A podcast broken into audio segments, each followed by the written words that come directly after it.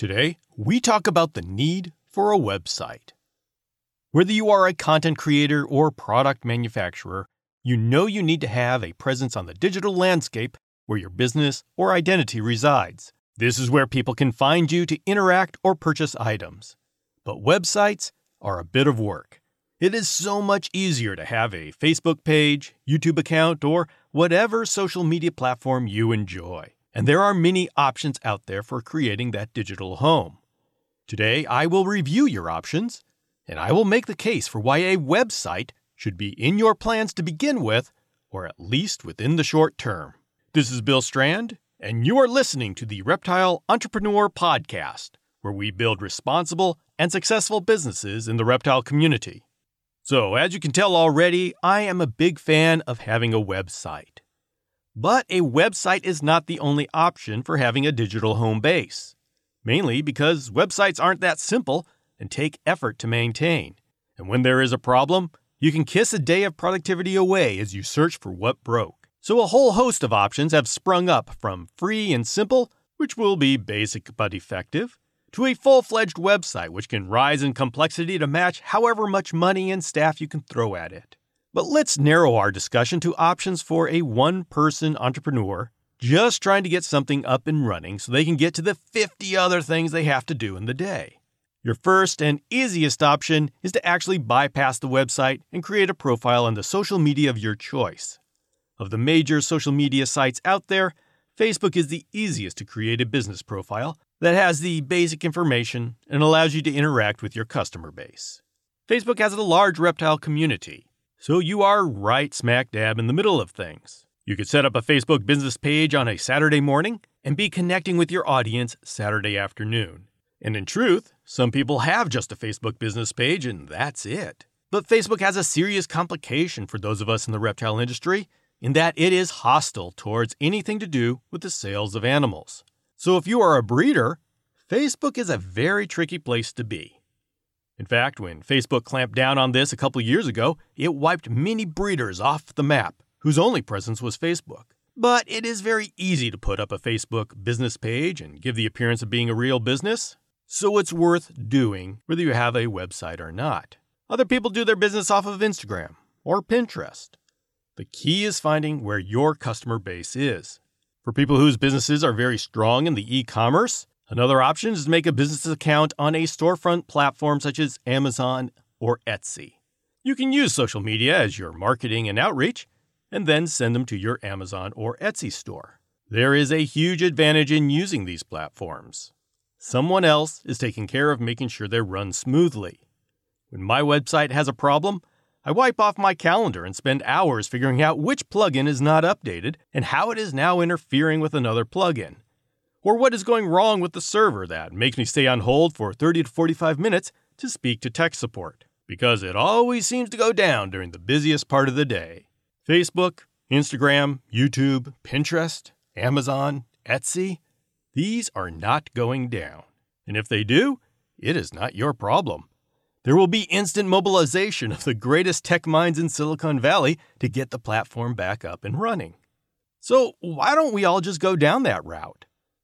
Well, there is a price to be paid and freedom to be given up. Whenever you use someone else's platform, you have to live under their rules, which can change at any moment.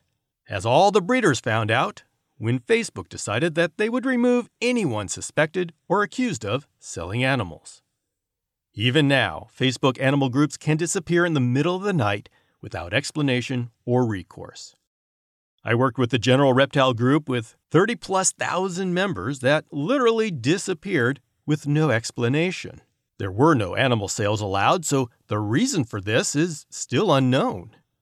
Now, some people have been able to appeal their page being taken down, but it is very much a guilty and executed until proven innocent. You think maybe this doesn't affect you? Well, possibly not now, with PETA buying Facebook stock, who knows how far it'll go officially or unofficially. With zero mandatory transparency, you have no idea what is happening in the Facebook boardroom. But you say, I am safe. The rules specifically say that you can offer caging and pet support products.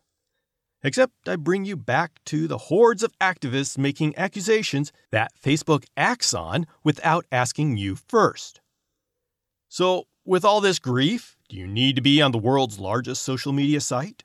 Well, the answer is yes, that's where your customers are, so you need to have a presence there. But I strongly suggest that you do not use a social media platform as your primary business hub. No problem, you say. I use Instagram. Yes, well, Instagram is owned by Facebook. All social media sites are owned by someone who is under pressure by special interest groups all the time to push their agenda.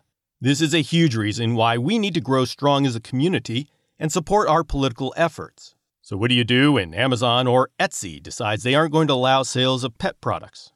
Sounds ridiculous that that would ever happen, and maybe it is. But please do not think we are a mainstream community yet. We are still vulnerable. The lesson learned here is that even if you have a page or account on these social media or e commerce platforms, which is a great plan, you do not want to rely on them to keep your business alive. They are a good marketing and sales outreach to bring people to your home base. But in all of this, there are three things that you own and cannot be taken away from you by a board of directors or CEO deciding they do not agree with your life's work. Those are a website, a podcast, and an email list. Yes, you do use a hosting provider for all of those, so it seems we're never totally safe, but hosting providers are much further down the censorship path. And worst case scenario, you could be your own host for your website and podcast. Though this is well into the realm of hypothetical, the chances of politics getting that bad are slim even for my cynical mind. As long as what you are doing is legal and not causing people to do illegal things, you should not have a problem with a hosting provider. So, a website should be top of the list as far as your plans to establish your business. But how do you go about doing this? Because it is complicated to navigate all the steps of creating a website, many companies have stepped up to the plate and have made website builders that mean you do not have to learn HTML coding. These options range from very controlled, where you don't have many options with which to get yourself in trouble, to very open, where it's pretty much the Wild West and you can get into all sorts of trouble you never imagined. And with those varying levels come varying levels of effort from you in learning how to use website building tools. I'm going to talk about the website building options out there, but first I want to do a public service announcement on free things. And then I'll review some terms so we can be on the same page. And finally, I'll list some website builders that you can use that will help you get a website up relatively quickly. So, first, my public service announcement on free stuff. It is tempting to look for free options. In fact, that is why free options are available. Free attracts all sorts of people. But as someone who is working on building a business, I would ask you how long do you think your doors would be open if you did things for free? There is always a catch. Always. Some catches are obvious, and you form a symbiotic relationship with your free provider. If you eat a fruit off of a tree for free, the expectation is that you will dump the seed inside that fruit somewhere else. You see, nature did it first. Fruit is the original free offering. You think that plants produce fruit out of the goodness of their heart? Nope, they are just attracting seed dispersers. Free nectar? That, that's to get pollinators to do their job. Free website? You'll be advertising the provider's name in hopes that a potential paying customer will see the name, or that you will upgrade. So you get a free website from Weebly, for example. Weebly is a website builder service, and they get to put a billboard with their name on your website. So you become advertisement. You get a free website, and they get advertisement. Do you love your free Facebook and Instagram? All you have to do is give them your shopping, spending, and browsing habits, and they'll stay as unobtrusive as possible while you take the constant dopamine hits off their platform. I guess we haven't gone too far from the fruit and nectar strategy, have we? I often use the example of Donkey Island from the Pinocchio story, where kids are lured to the island and given all the candy and amusement park rides they want. They find out too late that they are slowly turning into donkeys and will be used as workers in the mines. The parallels are, well, just consider it next time you bask in that free shipping from Amazon. Free becomes a serious thing to think about when you start looking at websites. If you get anything for free, and that's in big air quotes, Know what you are giving in return. Is it a limited time offer? Is it an introductory version to give you a taste for wanting the paid version? If you use this free item, will you now be an advertiser for the company giving it to you? Was this free software a senior project for a student who got her degree and now won't be supporting it? Whenever someone puts in time, effort, and money to create something, they are doing it for a reason. And if they are spending time, effort, and money maintaining it, they are doing it for a continued benefit. Make sure you're okay with what you are using for payment. Personally, I make it a point not to use free things if possible. Paying in dollars is more straightforward and more reliable as a benefit to the provider. Because if you are paying for the service by allowing advertising on your website, viewing advertising, or giving up personal data, then you are merely the means to the end of finding people with dollars to give. You are more valuable as a user if you are the one giving them the dollars, and that is where you get the best products and best customer service when you need it. Although I encourage and support saving as much money as possible in the beginning, be very careful and aware when you accept anything for free. It isn't free. You may not be giving of money, but you are giving of something. Just be fully aware of how you are paying for it and make sure you are good with that. I mention this specifically now because you can find so much free software when building your website. It can get easy to fall into the trap of expecting to be able to find any plugins or services you want for free. Just take care out there. You can get away with the free version on many of these things for at least a little bit of time. Just don't fall into the trap of thinking you're getting away with anything. Now, enough with the public service announcement. Let's get on to how a website actually works. To navigate the website world, I want to give a brief overview of how this all works as far as websites. I'll give a statement and explain each part. Your website has a unique name called a domain name. This is how the world finds you in the digital realm. All of your files for your website are stored on a hosting server. This is a physical bank of memory chips that is accessible by computers on the internet. You build all those files, which are the structure of your website, using a content management system, or a CMS, or you use a web builder. All clear? yeah, probably not. So I'm going to explain each one of these, but only as much as you need to start on your first website. So let's dive down just a little bit more. Your website needs a domain name. This is what you type in the browser to tell it where to go. My domain name here is reptileentrepreneur.com.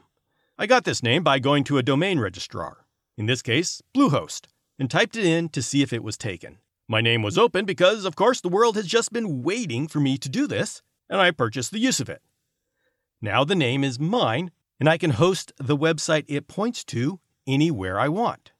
Of course, it makes sense to host it where I reserved it, which I did, but you are free to take it anywhere. Now that you have a name, you need a place to store all the computer files that will make up your website. This is the text, the images, the charts, and everything else that will be part of your website. Technically, you could store them all or host them on your home computer. The problem is that your internet provider may not be set up to handle all the traffic your soon to be wildly successful website will require. And the more images you have, the more space your website takes, and the more traffic you will have to handle.